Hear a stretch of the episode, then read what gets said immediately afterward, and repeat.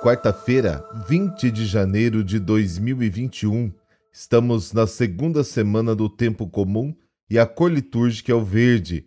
Este podcast está no seu formato reduzido.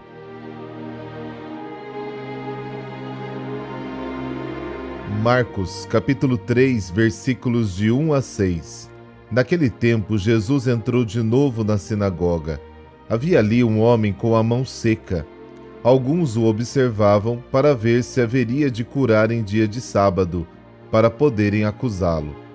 Jesus disse ao homem da mão seca: Levanta-te e fica aqui no meio. E perguntou-lhes: É permitido no sábado fazer o bem ou fazer o mal? salvar uma vida ou deixá-la morrer. Mas eles nada disseram. Jesus então olhou ao seu redor, cheio de ira e tristeza, porque eram duros de coração, e disse ao homem: Estende a mão. Ele a estendeu e a mão ficou curada. Ao saírem os fariseus com os partidários de Herodes, imediatamente tramaram contra Jesus a maneira como haveriam de matá-lo. Palavra da salvação Glória a vós, Senhor.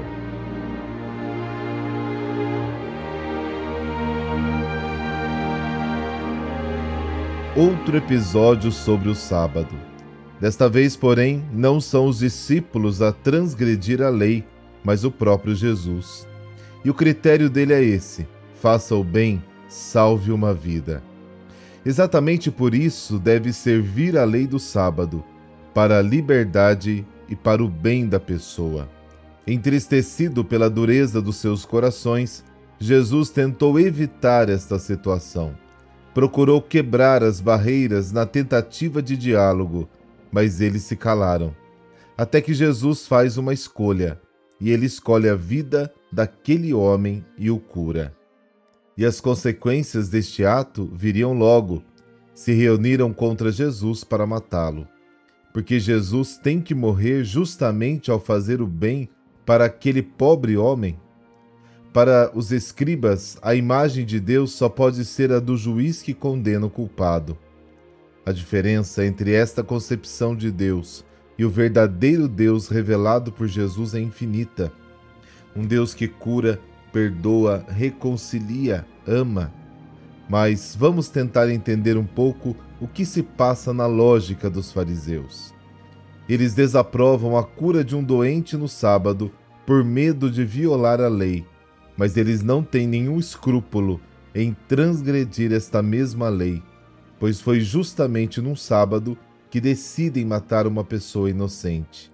Curar e dar a vida é um crime que merece a morte, e matar é uma boa ação que dá glória a Deus. Que pensamento estranho, que moral absurda. Os fariseus fizeram de Deus um inimigo para o homem, o ápice da obra diabólica. Confira Gênesis capítulo 3. O milagre da cura do homem que estava com a mão seca custará a vida de Jesus. A cruz agora ficou claramente delineada. Suas mãos pregadas curam nossas mãos enrijecidas e doentes. Essa história fecha uma etapa do Evangelho em que Jesus nos revelou quem Ele é por nós, naquilo que Ele fez por nós. Deus te abençoe. Em nome do Pai, do Filho e do Espírito Santo. Amém.